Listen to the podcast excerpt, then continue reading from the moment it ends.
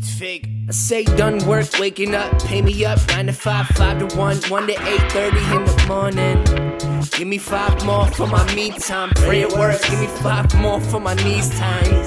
I don't even need rhymes, I supply rhythm, it's given equations, X's, I'm letting the sentences run like the... Good morning, and welcome to It's Relationship. Today my guest is Daryl Harris.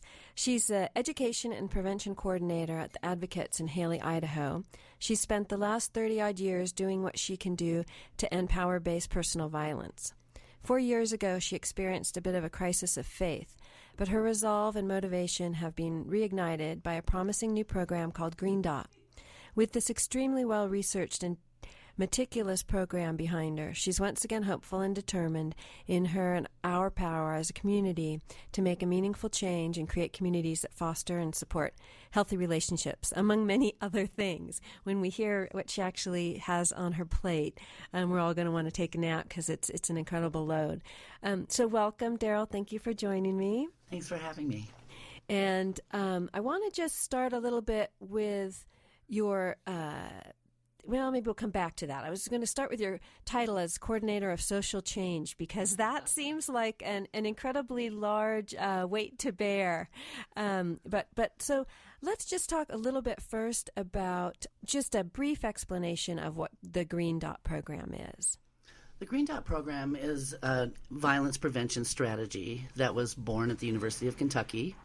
And basically, if you visualize a map of our community, and every time someone sexually assaults someone or makes a choice to bully someone or belittles or abuse their partner, a red dot goes up on our map. The Green Dot program says we want to replace all those red dots with green dots. So a green dot would be standing up when you see somebody being bullied or having a conversation with your neighbor about violence and about how to prevent violence. It's about stopping flaming on Facebook. Another green dot will go up on our map. So we're looking to replace all the red dots with green dots. Okay, you said stopping what on Facebook? Flaming. Okay, I am just so behind the times. What is flaming? Flaming is, is continuing a verbal war on Facebook. Okay.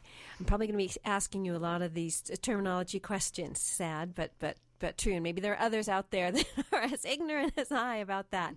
And I noticed, too, when I was looking at the um, Green Dot website, that on the side they have a, a running... Um, Uh, switching pictures and quotes of sort of people who have taken action, Green Dot actions. Yes. And I was thinking it, it just down the line, because we, Daryl and I had spoke before, and we were sort of talking, which we'll talk about later in the show, about how communities actually make and sustain change. And I was visualizing when when I was reading about, you know, replacing the red dots with green dots, actually, you know, in today's technology, to have some sort of virtual map, you know, in the Advocates up there that people can participate in, where you can actually be planting green dots on there, you know, to show the change in the community and the support of the community and some sort of, you know, virtual map. Anyway, that was that was my idea. I love the idea of a virtual map and getting it out of my head. It's all in my head right yeah. now. Although when the when we have implemented Green Dot in certain schools, we do have big Um, bulletin boards up where people can plant their green dot moments. Yeah, and sure. It'd be awesome to do that virtually as well, you know, to utilize the media and the social media for, yes. for positive change. All right, so um, I want to talk a little bit about what led you to this work. Okay. Well, I was living in Washington State, and I owned a small business, and I knew I wanted to give back somewhere. And the local domestic violence shelter was offering trainings in being an advocate and being um, an advocate for people who are victims of sexual assault. So I took the training, and I at first I just had the statewide hotline patched through to my phone, and I was doing crisis intervention every other weekend. Then I did some more training and became a sexual assault go-out person, which means if there was a sexual assault, I would go to the hospital and meet the target of the violence and walk them through the process. And what led you to sort of pick that area to, to make a change in? Had you had any training prior to that in that field? I had had no training at all. I mean, I have a, I had thought about it a lot with a lot of um, women's studies classes that I took when I was in college, and it was an important issue to me, but I had never actually done anything to make changes, and it was important to me that I do. And you had told me that that first call sort of cemented your commitment to work in this area. Yes, my very first call after I became a sexual assault go-out advocate, I went to the hospital. I was very nervous. I just so wanted to be effective and do a good job. And I got to the hospital. The police escorted me back to the room where the victim was, and she was twelve years old. And I was totally unprepared. And I totally felt ineffective. I couldn't even breathe. But at the same time, it just cemented my commitment to follow through with this kind of work. I don't want to be living in a culture where this is okay. I want to be part of the change. And you jumped right in, and you sort of took on one of the most difficult aspects in that field to, to help people. I mean, you sort of kind of got right out there into the trenches. Yes, absolutely. And it's very hard work, and it's very emotionally draining, but it's also very fulfilling and very rewarding. And so as um, the coordinator of social change, what is your many role? What are your many roles at the Advocate? First of all, that title is very daunting. Yeah, I know. I was, because that's not what lot. I had written down at first. And then when I saw that on the web, I'm like, oh my gosh, like, no, she's doing much more than education and prevention, social change. Well, it's it's actually, it, it's a huge, we encompass a lot at the Advocates. And my job at the Advocates is mostly education. I go to schools and organize community events where we educate people on how to build healthy relationships. But we also are talking about creating cultural shifts where violence and abuse is not okay and and is not tolerated in our community. And you had, um, as I mentioned just at the beginning of the show, you had a bit of a personal crisis four years ago where you had a event occur where you thought, you know, I've been doing this for twenty-five years, twenty-six years. Am I really making a difference? Has anything changed?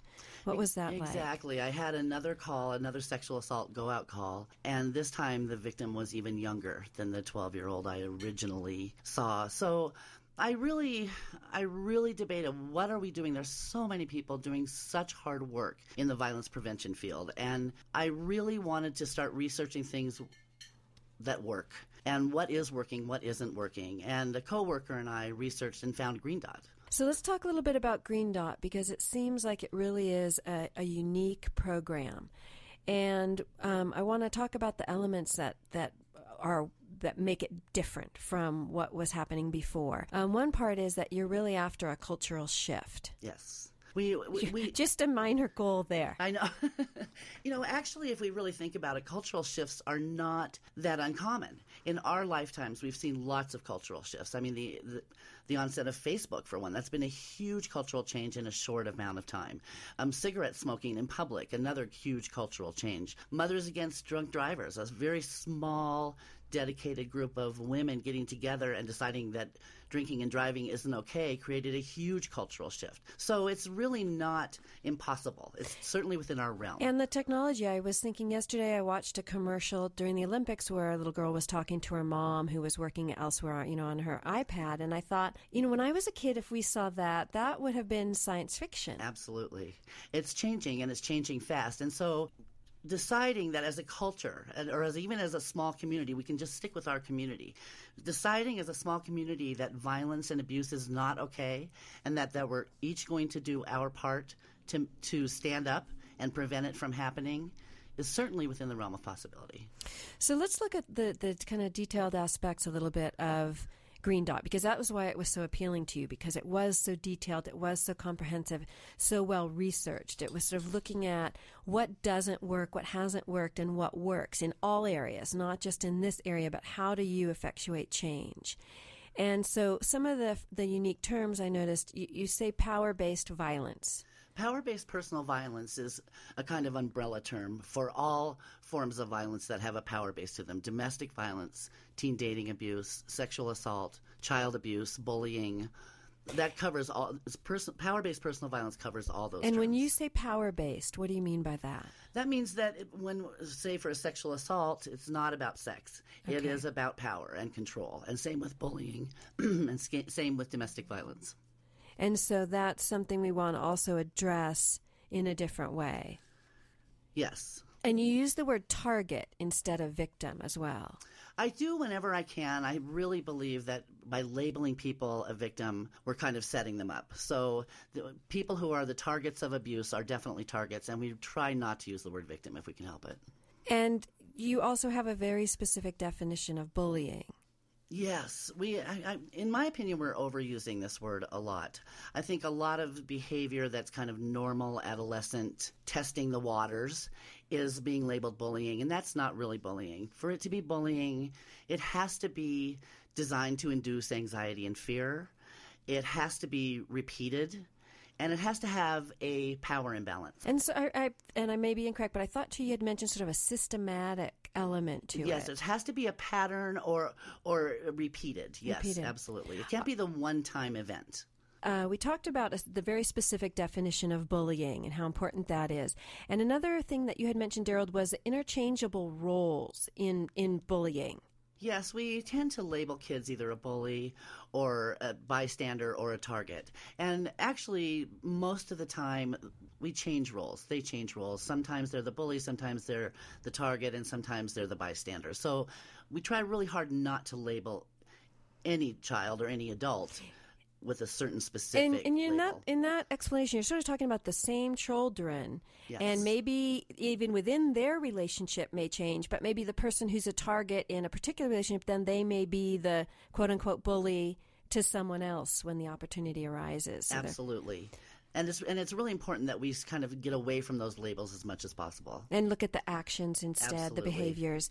And, and you... Um, I had mentioned that there's also a, a critical, a crucial point that you feel to reach these kids um, prior to them identifying with a particular role. Would you mind explaining that a little bit?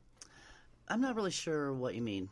Okay, so you had said that there's a time when a child will, and I think this was primarily, well, I think both with the bully or the target, that they start to identify themselves as that label, that, oh, I am a victim or I am a bully, and that it would be a goal of the project to kind of get to kids and, and intercede prior to that. Yes, the the thing is, is there's not a, I can't look at a situation and tell you an exact time, but I can say that by starting as early as possible, I would say kindergarten, and talking about the dynamics of bullying and what is and isn't okay behavior, and teaching empathy and teaching kindness. I think all those things, the earlier we start, the more we're going to prevent it from manifesting in the future. And what's the shift that takes place once a child or a person starts identifying with a label? Unfortunately, if you, if they say they label themselves as a victim, they constantly are treating their own their own selves as a victim. They're stepping back. They're not including themselves in situations where they could possibly be including themselves. So it's a really tough thing to get away from once you have that label. So, for instance, if you're working with a set of girls and maybe that has been the dynamic prior, and the girls who had been carrying on the bullying behavior are trying to shift and maybe being nice to this child and treating her differently, the person who has identified with that label, what, how will they behave in that situation? Well, like I said, they won't include themselves. They'll stand back. They they believe that they're not going to be included, so they kind of do a preventative thing and step back. And that's and even when the other group is being more welcoming. It's a really tough role to break, and it's really hard to rebuild self-esteem once it's been shattered. Because then even though the, the other person in the in the dance is trying to stop, this person keeps doing it. Yes, and may exactly. even find someone new to to behave to them in that manner because they're still doing that same dance. Absolutely. And so that's why we have to be so careful about labeling, labeling kids. And same with bullying. When if you've been labeled a bully, it's really hard to unlabel yourself as a bully. And that's a really that's something that we really need to be focusing on. And how is it, important is it to really dissect and, and pull apart the, the behaviors so that kids know what it is to be a target and what it is to be bullying and really understand what those elements and behaviors look like? We talk a lot about observable behaviors. With bullying situation, with teen dating abuse, with domestic violence, observable behaviors are are something that we can teach bystanders. So when they, they know when someone is in harm's way, or they know when someone's about to be bullied, and they can step in. So we talk a lot about what is ob- observable behavior where we would say, oh boy, something's going to happen here. It's really important that we label all those behaviors and that we can recognize them. And you mentioned um, just briefly that bystanders, and that is one of the unique key elements of this program. How do the, does how do bystanders fit in? This is that's why we love this program so much. It's such it. All the research is saying that this is how we're going to end bullying, or how we're going to end teen dating abuse and domestic violence and sexual assault, is by empowering bystanders. Most of us are not violent, and most of us aren't the targets of violence. Most of us are bystanders to violence. And if we can teach bystanders how to, first of all, recognize dangerous behavior, and then secondly, how to step in in a safe way, we will do a lot to reducing violence and abuse. And would you mind just sharing a few of examples? I know over at the, the high school, you've been uh, training the kids. So for a bystander, I know there are little, many options, some more direct and less direct. What would be the options for a bystander in a particular situation? Well, we talk about the three Ds, which are distract, direct, or delegate. So you can be direct. If in a bullying situation, say, as a bystander, you, if you feel safe, you can be direct and step right in there and confront the situation. You can either remove the target or talk to the bully. Or you can delegate. You can look around you and say, hey, are you guys witnessing what I'm seeing? So someone go get the principal, or someone, um, let's all go together and confront this bully and tell him this isn't okay. Or you can, you can be distract. You can, I had a great story. I had some eighth graders doing some scenarios, and they had written a scenario where a bully named Jake was picking on a younger kid, and the bully had taken the kid's backpack and thrown everything all over the place. And so I looked at the kids and I said, okay, as a bystander, what is something you could do to stop this one act of bullying? And I had a boy in the front row stand up and say, well, I would just look at Jake and say, hey, your mom's looking for you, which is a great example of distracting Distract. from the situation. Then the kids, if we give them those options, they can come up with a million ways to do it. And and have fun doing it and being creative, and they're going to stick in their brains much more than sort of the rote things of you. So we kind of came out of the eighties with, you know, the war on drugs. We that, do a lot of role playing and a lot of scenarios. It's real, it's fun, and it's something that sticks in their brain. And there are even actions that the kids can take that are not involved in any way, where they don't have to talk to anyone. I know you had mentioned an idea where they can just drop their books or make a loud noise in, absolutely, you know, for, absolutely. in the background, so that they don't even have to really be participating. Exactly, and that's an example of distracting. You can distract from the situation without even anybody realizing that you're doing that, and that's what's so beautiful about this whole program. And that's empowering for the bystanders as well, to have some tools and know how to get involved, because a lot of times I think people may want to and they don't know what to do, or they're afraid to. So many people say to me, I would have loved to have, I've had this situation and I wanted to step in, I just didn't know what to do. So giving people the tools and then letting them come up with a million different ways to intervene in many situations is going to be what empowers them to stand up next time. And is, are there also training for the target to learn how to empower themselves and be more empowered in a situation? We do do some of that training, but as far as the Green Dot, we're focusing entirely on the bystanders. It's focused entirely on the bystanders. Yes. I wasn't aware of that. That's fantastic. So let's talk a little bit about, it was created at the University of Kentucky um, by Dorothy Edwards. Had a sort of similar story to yours. She just wondered, am I making a difference? I've been working at this, and decided to really go to something that was research-based and how can I prevent this? And the site says um, power-based personal violence happens to such a staggering degree that the only workable solution must involve a broad-based, good old-fashioned social movement. Each significant stride in human rights has been fueled by and built upon a social movement consisting of enough individuals simply raising their voices, saying, this is no longer acceptable. Today is the day we reclaim our fundamental right to something better, one green dot at a time. This is our moment in history to reclaim our right to live free of violence and fear of violence. So great? It is great, and it is what you said, a complete shift on focus and the cultural change. Yes. We want to empower bystanders. We envision a community of active, engaged people who are committed to the idea that they want to live in a community violence-free, and that are each willing to do their part to make that happen.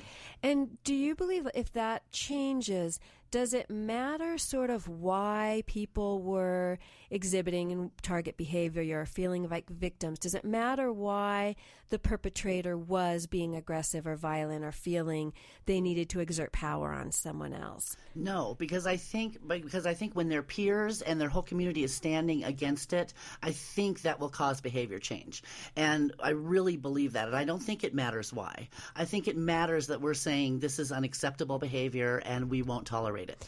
And do you think, I mean, you can't, I'm asking you to be a genie in the bottle right now, but just I'm just thinking, you know, when we have toddlers and they're kicking something and you sort of say, well, you can't kick that, but you can do this, right? Because they, they have this feeling or this aggression or something that they're needing to express. I think it's it's it's bigger than that. And I think right. a lot of adolescent behavior, like the, the testing of the waters, like I talked about, the kicking something, that's normal growing up behavior. That's like, what if, what will happen if I push this person out of the swing? That's not, we're not worried about that. That's what happens, and that's part of all growing up. And so what about those kids that are the perpetrators, that are violent? Does that get just hidden? Does it get come out in other ways, uh, hopefully more productive ways, or is that something we have to wait and see? Well, I, personally, I this is a tough one. Because you've been but in I, it for thirty years. I have, but I do believe that violence is a learned behavior. And so I think we can unlearn that behavior. And I think if we are all modeling the behavior that we'd like to see, I think people will... They'll learn suit. That as well. That Absolutely. This is what I can do instead. Yes, Absolutely. I'm having this feeling. I feel this way. But instead of doing this, here's yes. some, some positive yes. things without even having to teach each person. Exactly. Because it's, a, as you say, a cultural shift and we all adapt. And when we're talking about personal, power-based personal violence, we're talking about, I mean, say, I mean, this is kind of a stereotype, but if a man is abusing his wife, he goes to work, he's not abusing his coworkers. It is a behavior designed to control somebody else. And he can obviously control it because it doesn't happen outside the home. home. So I think it's really important that we understand it is a learned behavior and we can unlearn it and we can fix it. It's a learned behavior and we can fix it. And we do this by modeling the other. What are some of the elements of the community-based program? So how do how do we start to make that shift? What what is Green Dot? What's what's what are they starting with? Well, with with Green Dot, the first part of the training is is just getting the participants to connect to the issue. This is a tough issue. People don't want to talk about it. It's not sexy. It's not fun. And it can be challenging to talk about this. So the first part of the, the whole training is to get people engaged in the idea that this issue affects us all. Power-based personal violence influences and affects our whole community. And when we're always, I'm always amazed at when we have people write a connection slip, which means they we have them write down on a piece of paper their personal connection to this, I, these ideas and this issue. And I'm always amazed at how many people have had profound experiences with power-based personal violence. So that's the first part of the training. The second part of the training is is talking about our responsibility. Do we have a responsibility as a person in a school, to our school, to our neighborhood, to our community, to stand up when we see somebody being harmed? And we all have different degrees. We all... What I'm finding with the students especially is that they do feel like we do have a responsibility. That responsibility varies person to person. The line that they cross to step in and stand up for somebody is different, and that's okay. But the fact that the bottom line is most of us feel that we have a responsibility to our community to keep people safe. And do you feel it, it, that's um, varies in between cultures? And would, do you feel like our culture is on the, the more positive side of that and getting involved? Or our, Western less, our Western culture? Yeah, I do. I, I don't know about other cultures mm-hmm. exactly, but mm-hmm. I do know that most of us feel that we have a responsibility to look out for each other. And do you think that over the thirty years of you working in it, has that evolved? I mean, I think back, I guess what was it, the seventies when that gal was in New York City and Kitty um, Genovese, Kitty Genovese yes. and was was repeatedly stabbed and was banging on doors and, you know, no one, no one, everyone thought, well, someone else will do something or they didn't want to get involved. And I don't think that that was apathy. I really don't. I feel the, the research says, I mean, that prompted a ton a of huge great shift. research. Yes. And so we, there's a lot of, there's volumes of research on bystander dynamics and why people behave the way they do when they're a bystander to certain situations. And I think there's a lot of theories about why we do what we do. But the bottom line is I still think, and I think that even then, they all felt like they wanted to do something, but were looking around to see what anybody else was and, doing. And they were fearful and they didn't know yes. what to do or how to do, all the elements that you're bringing somebody in. Had stepped had done in. something. Mm-hmm. When they interviewed him, they were all they had all said that. Absolutely. And who is at risk? Everybody. Everyone. Yes. When we talk about power-based personal violence, it's not about, there's no one group that's overrepresented. I mean, it doesn't matter what socioeconomic status you are, what religion you are, how much education you've had, what ethnicity you are. None of that matters. Every, it's equally represented across the board. We're both nervous, and I'm making, she's making me more nervous, I'm making her more nervous. We had to take a break. We're all, we shook it off, and now we're all calm. I'm going to start by reading um, another little bit of information that was posted on the Green Dot website. It says, finally, in contrast to historical approaches to violence prevention that have focused on victims and perpetrators, the Green Dot, et cetera strategy is predicated on the belief that individual safety is a community responsibility and shifts the lens away from victims, perpetrators, and onto bystanders. The overarching goal is to mobilize a force of engaged and proactive bystanders. And we're going to f- learn in just a moment how Green Dot and uh, Daryl and the Advocates do that. Uh, Daryl had mentioned before the break that this is something that affects all of us. And even if not directly, you know, I, I think back when they have a, a bill trying to get funds for education, and people that don't have kids or they have kids out of education say, oh, you know, well, why should I want to pay that extra property tax? Well, because it affects us all. It, it's beneficial for everyone to have an educated populace. It's beneficial for everyone to have a community that's filled with healthy relationships. And you had mentioned when we met before that the teens and tweens are very clear on what makes an unhealthy yes. relationships, what the elements are. But you said they really don't know what the elements of a healthy relationship are. Yes, and that's why we're putting such a big focus on on the components of healthy relationship. What does a healthy relationship look, look like, sound like, feel like?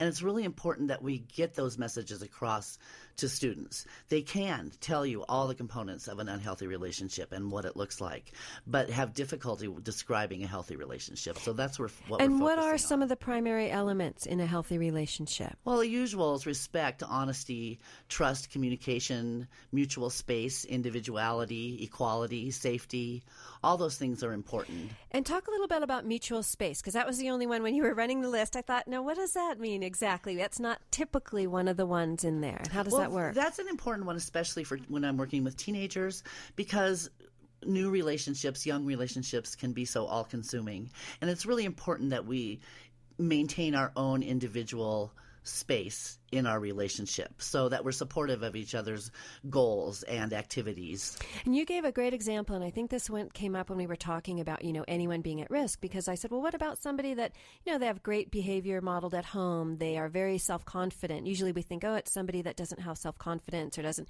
isn't been treated well other places or not treating themselves well that allows this to happen. And you said, oh no, it could be someone who is popular and who has confident and doing well in school, and that maybe though they stop having Sunday dinner with their family because the boyfriend wants to be with them.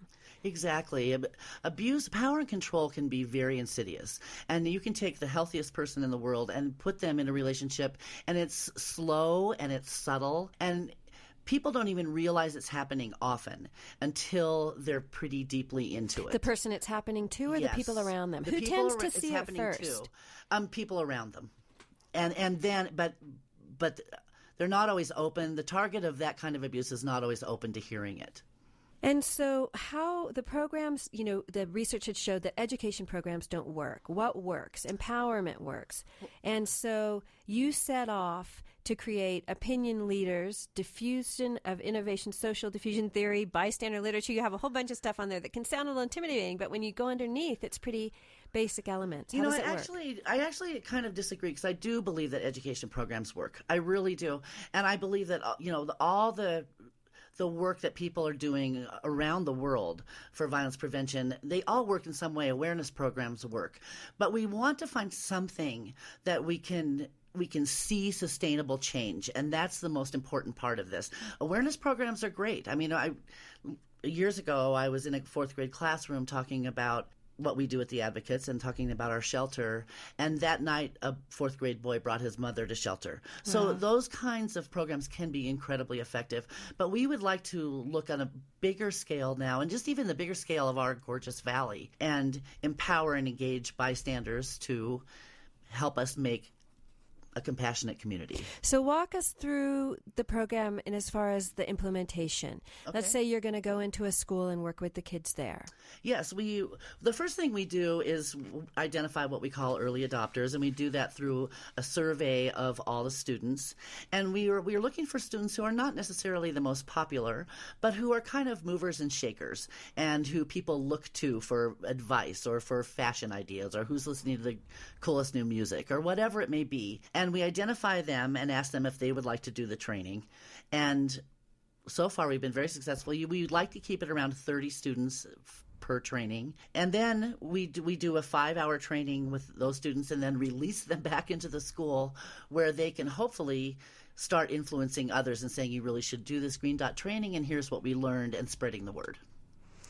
And so it becomes viral. Like it, you're Hopefully, modeling after yes, social media. Exactly. You're taking maybe some tool that had been used for the bad before and and adopting the, the same technique and also the same sort of uh, messaging and terminology, right? Yes, exactly. Who, who are, you had mentioned that you have the early adopters and then you have the E T Cs? Well, the, the et ceteras, we call them.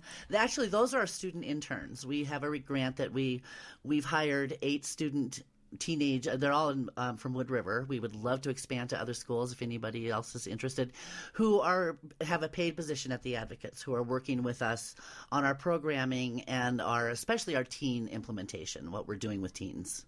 And how important is it to use the language that is of the teens? So important. I mean, we've got to face that I'm getting old. I'm kind of... I'm, I didn't know what I'm flaming was. I'm kind of out of it. And they've been amazing at helping us, saying, you know, that's not going to work. That's And even I was all excited about having a Facebook page, and that's even kind of on the way on out. On the out. So, so I'm learning as, just as much from them as and they are from us. And it shifts so quickly. Oh, absolutely, yes. And with this internship program, I'm we're learning a ton from them, but we're also... Um, giving them training. So hopefully that they can go out and spread the, the work that we're doing. And then hopefully also uh, use it to apply for jobs and and college applications later. So you have the early adopters and they come and do the training. They go out and they get more kids to come in and yes. do the training. Yes. And then what is the relationship with the school and with the other students and, and with the administration in the schools? The administration in all the schools in, in Wood River Valley have been amazing. And then even the surrounding counties. We've gotten a lot of buy-in from the administration. It's challenging to get that much time with students. We were taking away from teacher time, which is very challenging. And do they do, do the administrators need to be trained? Do the teachers and administrators need to be trained? Or is this coming just from the kids? Well, so far it's coming just from the kids, but, we, but we are do, we've done a training. We did a training for teachers at Community School, and we were doing um, trainings for all the ninth graders coming up at the Community School. So, and, and we've also applied to do some of the teacher in services. So we're hoping to get, if we can get the teachers to also buy into the program, I think they're going to be modeling the behavior we'd like the students to see, and then also encouraging the students to continue that kind of behavior. And is that sort of the crux of the program, to get the early adopters and then the next set of kids who come and train to be leaders to model the program? Yes. And are there any other elements, or is that really the, the basis, that you train the kids and send them back into the community? We train them, but we train them in a lot of, you know, like I said, we train them in in personal responsibility, in their personal commitment to the idea. We also, um, we have... We do a, the training is five hours, so we have a lot of training. We also teach them to understand observable behaviors, what they can see that will help them intervene. We also teach them that there's a personal and social cost to standing up often. So let's talk about that, what the barriers to standing up are and what are the observable behaviors and, and sort of when to do what. Well, observable behaviors are challenging, and we go. We spend a lot of time on this because, especially in new relationships, some, texting someone a zillion times a day can be part of a healthy relationship, especially if it's new. It also can be a sign, a warning sign of issues. So we talk about all those things and how do you know when to step in. And what we suggest is that, first of all, look at it through the lens of a bystander, and they say, this could be a problem, and I think I'll just check in and make sure everything's okay. And we also say, ask them to look at it like, what if this were a loved one in this situation? Would you want somebody else to step in? So we talk a long time about observable behaviors, and then we talk a lot about barriers. I mean, there's certain times you just can't stand up, and that's okay. And you had said that, too, you know, even just they can be so subtle, the behaviors. It could be oh, eye-rolling, which yes. you just did, you know, yes. and you made it and rolled your eyes. And that sometimes, like, a child will walk into a class and a number of the kids will do that. Absolutely. And that's the really tough part. And that's why, I mean, for teachers or for parents or whoever authority is around this situation, often don't see those kind of subtle, especially bullying behaviors. And so it's important that we teach students to see that. And do the students get it right away? Oh, I yes, mean, they absolutely. are, they really, the oh, five yeah. hours is more kind of to put a light around it and pay attention, but they notice it already. Absolutely. They already know. Absolutely. And and so barriers, how do they get broken down? The bar- What are the barriers to acting, and how do they get broken down with the program? Well, there's a social cost often, especially in, let's take bullying again, where if you stand up against a bully, you could be the next target. So it's very important that we recognize that and that we talk about that. There's also personal barriers. People sometimes are just too shy, or sometimes really, really don't want to be, hate conflict. Whatever the reason may be, we understand that there are barriers. Not all of us are going to stand up every time. But and that's okay, and that's fine. Of course, we but we but when you can, using the tools that we give you, if you stand up when you can, it's going to make a difference. And do you check back in with these kids? Uh, do you notice, is there any way to monitor how their behavior within the school and those circumstances has changed? You know, there's not a way to monitor, but we do monthly check-ins with the kids who've been trained, and um, we we talk about issues that they've had or problems that may come up for them, and we address them. And I think that I'd like to see more and more students trained. We've trained a handful of students in every high school now, and, and in Wendell and in Bliss and in Hagerman, and I'm, we're hoping to go back and retrain more and more students. And it seems like, you know, it's fantastic to hear that you're checking in and checking back every yes. month, because I would think that sustainability Huge. would be one of the ma- major challenges.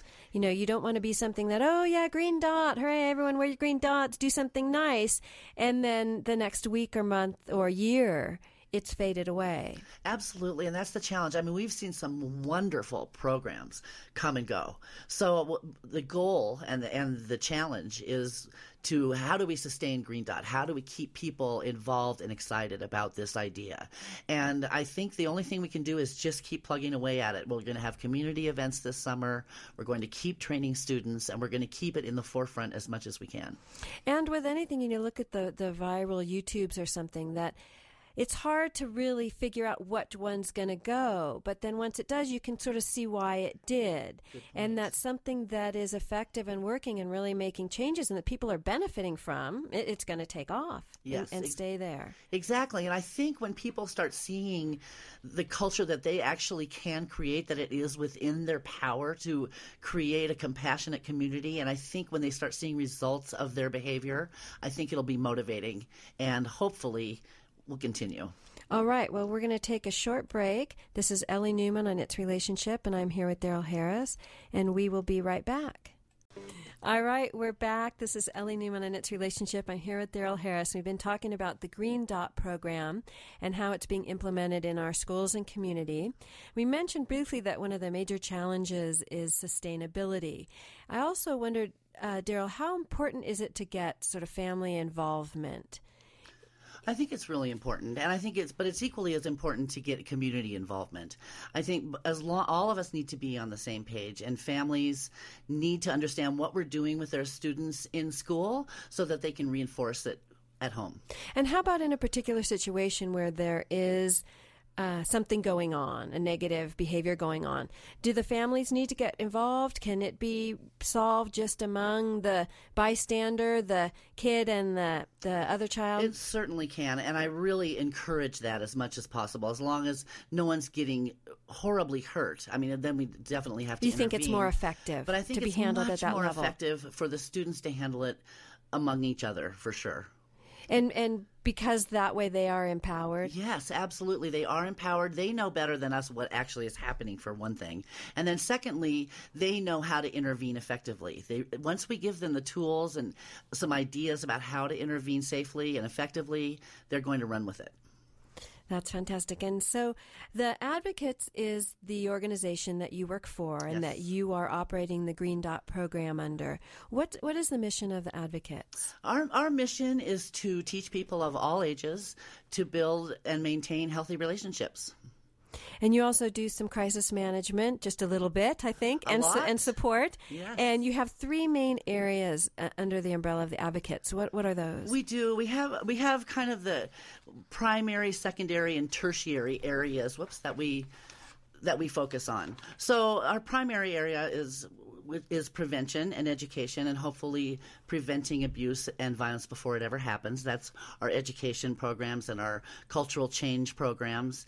And then we have the tertiary um, section that is the shelter and violence intervention, or a sexual assault go out. People can come to the shelter. And then when they come to shelter, they work the program there.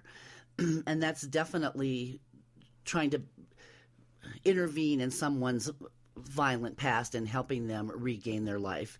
And then we have transition and support, where people can, we help people move away from violence, or um, teach them how to not get in a violent relationship, or to recognize the warning signs of abuse as they come. So we have a lot of areas, and we're hopefully covering it all. You've got uh, almost thirty programs. Yes, isn't that accurate? We have a, yes, we, yes, we do. And you're very focused on on actually making change happen. Absolutely. So other than just being a safe place where people can come, you're trying to, to shift something while they're there and yes. support them in doing that. And in all sorts of ways. You've got trainings, you're teaching people how to interview for, for jobs. We have a Skills for Success program that's been an amazing, it's an employability program that's been amazing. And it either it helps people find jobs or helps people improve their job situation. I mean, that's an important part of getting away from violence, is being able to support yourself. And we, and we have so many programs that we're running, and they're they're all really effective. And we're working from crisis intervention to prevention. So we're covering all the bases. And the shelter's typically full? Pretty full, yes. We're we're all, we always have somebody in we shelter. Always have somebody yes. in. And how often are people coming back? How how challenging is it to really effectuate change? You know, it's very challenging, and it's there's it's, the dynamics are difficult, and it's not easy. And but we have people, and we do have returning people coming to shelter, but we know that we've planted a seed. We feel very confident that even if they come back three times, that the third time may be the time that they have finally decided that they are capable of it's living hard to make violence. A change in any, any area of our Absolutely. lives, and, and with especially if we're in a situation where there's not much support around us, or we're going back into the same environment yes exactly to do something differently. I mean, we have legal assistance, we have housing assistance, we have we have we really work hard on giving them all the support that they're going to possibly need, and we're always there. And within the community, what do you need from the community? So oh, there boy. you all are, and you're giving out. And for this to work, I mean, the main thing you've said sort of throughout is for this to work, it's about shifting the community. And for that to happen, the community really has to participate. Yes. Knowingly or not, right? Maybe we'll sort of be around us so much that it just starts to shift. But what what what role do, do the people in the community play, or can they play? Well, uh, what we'd like to see is a community of committed, engaged bystanders, for one thing, that, that are saying, this is not okay in my community, and I'm going to do my part to end it, or to stop it, or to reduce the amount of violence that's happening.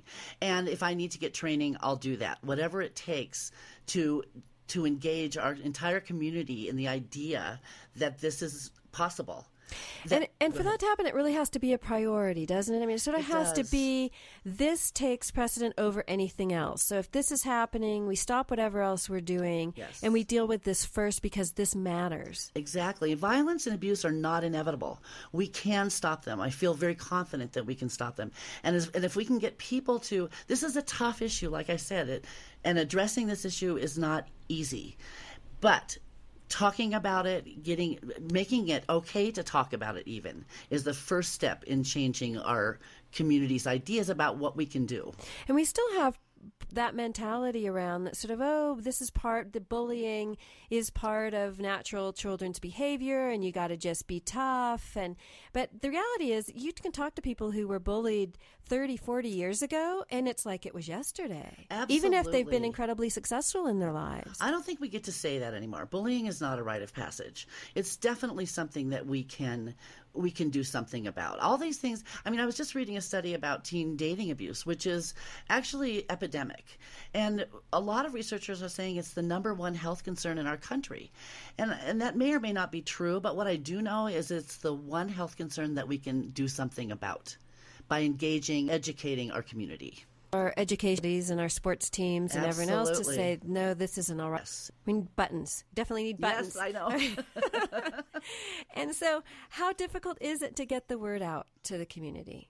It can be challenging. I mean, I'm still always amazed at how many people I run into that really don't even know what we're doing, that don't know all the all the areas that we have, that we're diving into right now. So I think it's challenging, but we're doing our best. We're out there every day trying to educate the community, educating our students. We put a big focus on students and in the surrounding four counties, too, trying to just spread the word and spread the message that we're here and that we're willing to do trainings for anybody who's interested, any organization, agency, school that's interested in learning about what we're doing. And you are running an incredibly impressive machine. It's, you it's guys have researched, yes. You're yes. intentional, you have looked at all the elements, you are very specific. Absolutely. And you are, you know, you you know what your path is, you fit, and you are walking down it with intentionality. I mean, it's really impressive. Thank you. And yes. you're you're running as a new economy model as well. Absolutely. You're sharing resources. So just a little bit about who you're collaborating with in, in the larger community. Community. Oh my gosh, we're, we we do a lot of collaborating with Saint Luke's, with C S I, with the animal shelter. I mean, we have one of the only shelters that where you can bring your animal to shelter with you, and the animal shelter in our valley helps us with that. We collaborate with as we reach out. It's part of our strategic plan to reach out more and more to as many entities as we can. We're reaching out and collaborating with all the schools in our area and doing a lot of work with them. We're we're trying to bring Dorothy Edwards to town in October, the creator of Green Dot. And we've had a lot of schools saying, yes, let's do that. We can help with that. And is Green Dot an evolving program? Is it still sort of changing and growing? It is kind of changing and growing. It's relatively new. It's it's it's young. It's in its infancy, and it's really spreading. I mean, almost every college in the United States now is implementing a Green Dot program. That's so incredible. Our kids who are graduating from here will be going to a college that probably will have a Green Dot program in place.